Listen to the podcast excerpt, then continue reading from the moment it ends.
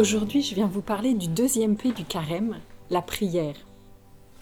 Je voudrais vous en parler à partir du psaume 94 ou 95. Nous l'entendons le jeudi de la troisième semaine de carême, mais aussi à chaque matin pour ceux et celles qui prient la liturgie des heures. Alors écoutons-le des versets 1 à 7.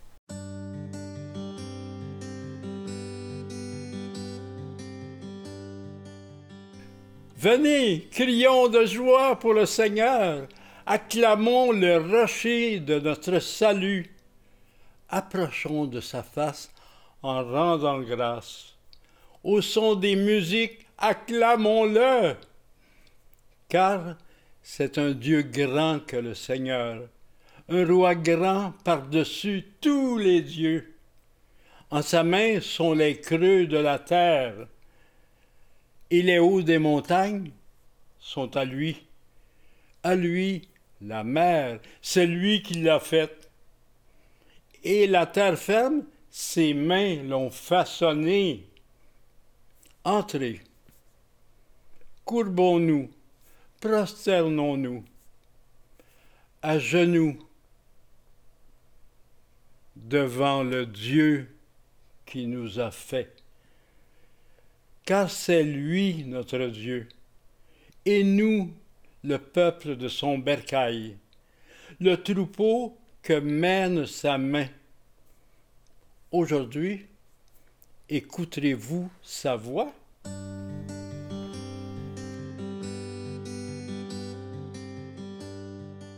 Qu'est-ce que ce psaume nous dit de la prière?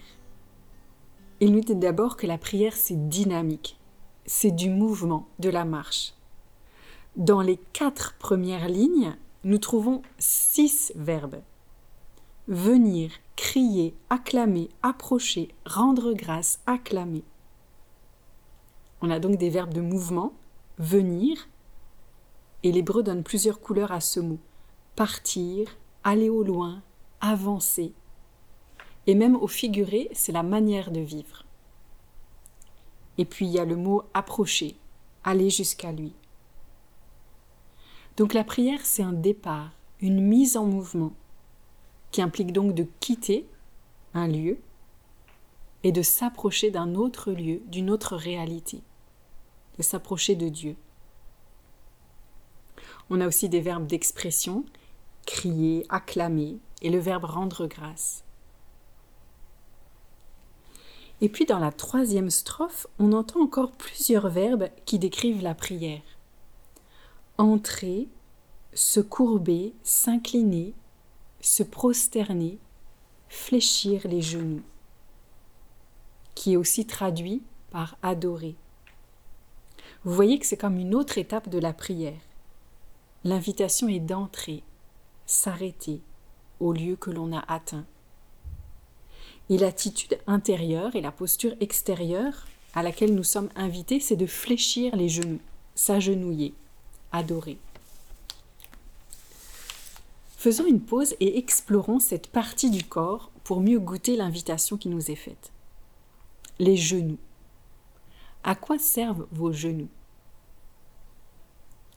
À marcher, à courir, à bouger, à fuir devant le danger, les genoux, d'une certaine, manière, c'est notre force. Quel handicap quand les genoux commencent à avoir du trouble. D'ailleurs, une des manières de parler des temps messianiques dans la Bible, c'est d'annoncer que les genoux chancelants seront affermis. Fléchir les genoux, s'agenouiller, c'est donc quitter notre force, renoncer à notre force.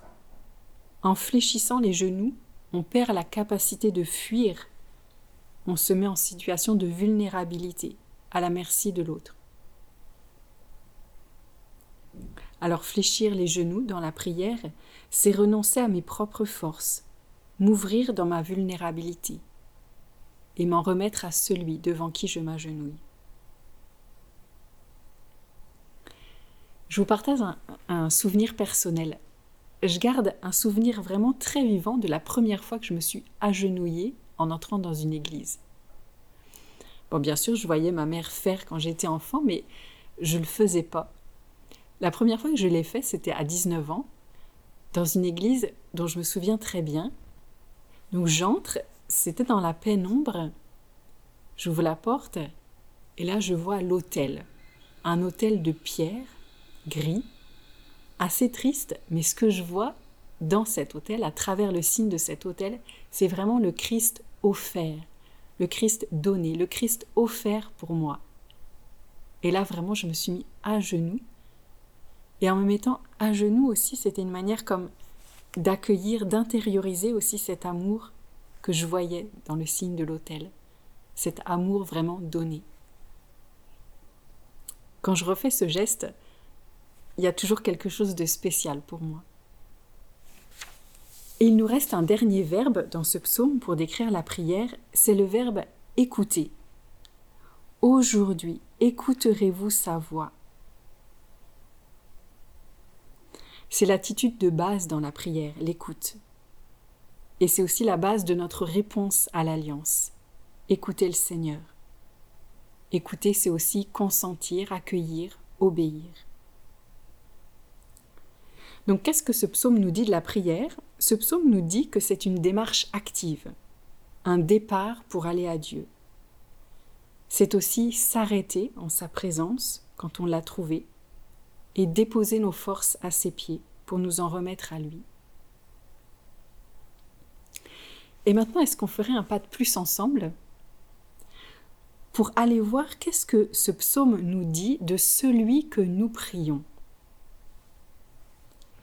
Ce psaume nous dit que le Seigneur est grand, qu'il est le Dieu créateur de tout, la terre, la mer, les montagnes. Et puis dans la deuxième étape, une fois que nous sommes à genoux, il se révèle comme celui qui nous a fait, nous aussi. La relation se fait plus proche. Et là, je vous partage une petite merveille en guise de conclusion. En faisant ma préparation, je me suis demandé quand est-ce que c'était la première fois qu'apparaissait le mot agenouiller, fléchir les genoux, dans la Bible?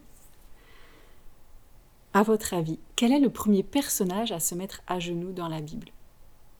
Est-ce que c'est Moïse, Abraham, Abel, Enoch Non, le premier, c'est Dieu.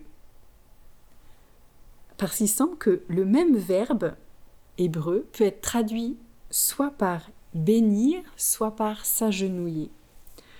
Donc, au premier chapitre de la Genèse, quand Dieu bénit tous les êtres vivants, ensuite quand il bénit l'homme et la femme, on pourrait le voir à genoux devant ses créatures. Dieu nous a créés à genoux, si je puis dire comme ça. Il a fait plier sa force pour nous donner la vie. Il a mis en retrait sa puissance pour nous laisser grandir, pour nous donner place. Et dans les évangiles, on voit Dieu nous recréer, nous renouveler à genoux aussi. Souvenez-vous, Jésus, au Jardin des Oliviers, il s'éloigne de ses disciples d'environ un jet de pierre et fléchissant les genoux, il priait en disant Père, si tu veux, éloigne de moi cette coupe, cependant que ce ne soit pas ma volonté, mais la tienne. Alors pendant ce temps de carême, je vous invite à vivre pleinement ce geste de prière, l'agenouillement. Quand vous le faites à la messe, à l'église, ou même chez vous à la maison, je vous invite à le goûter vraiment physiquement et intérieurement.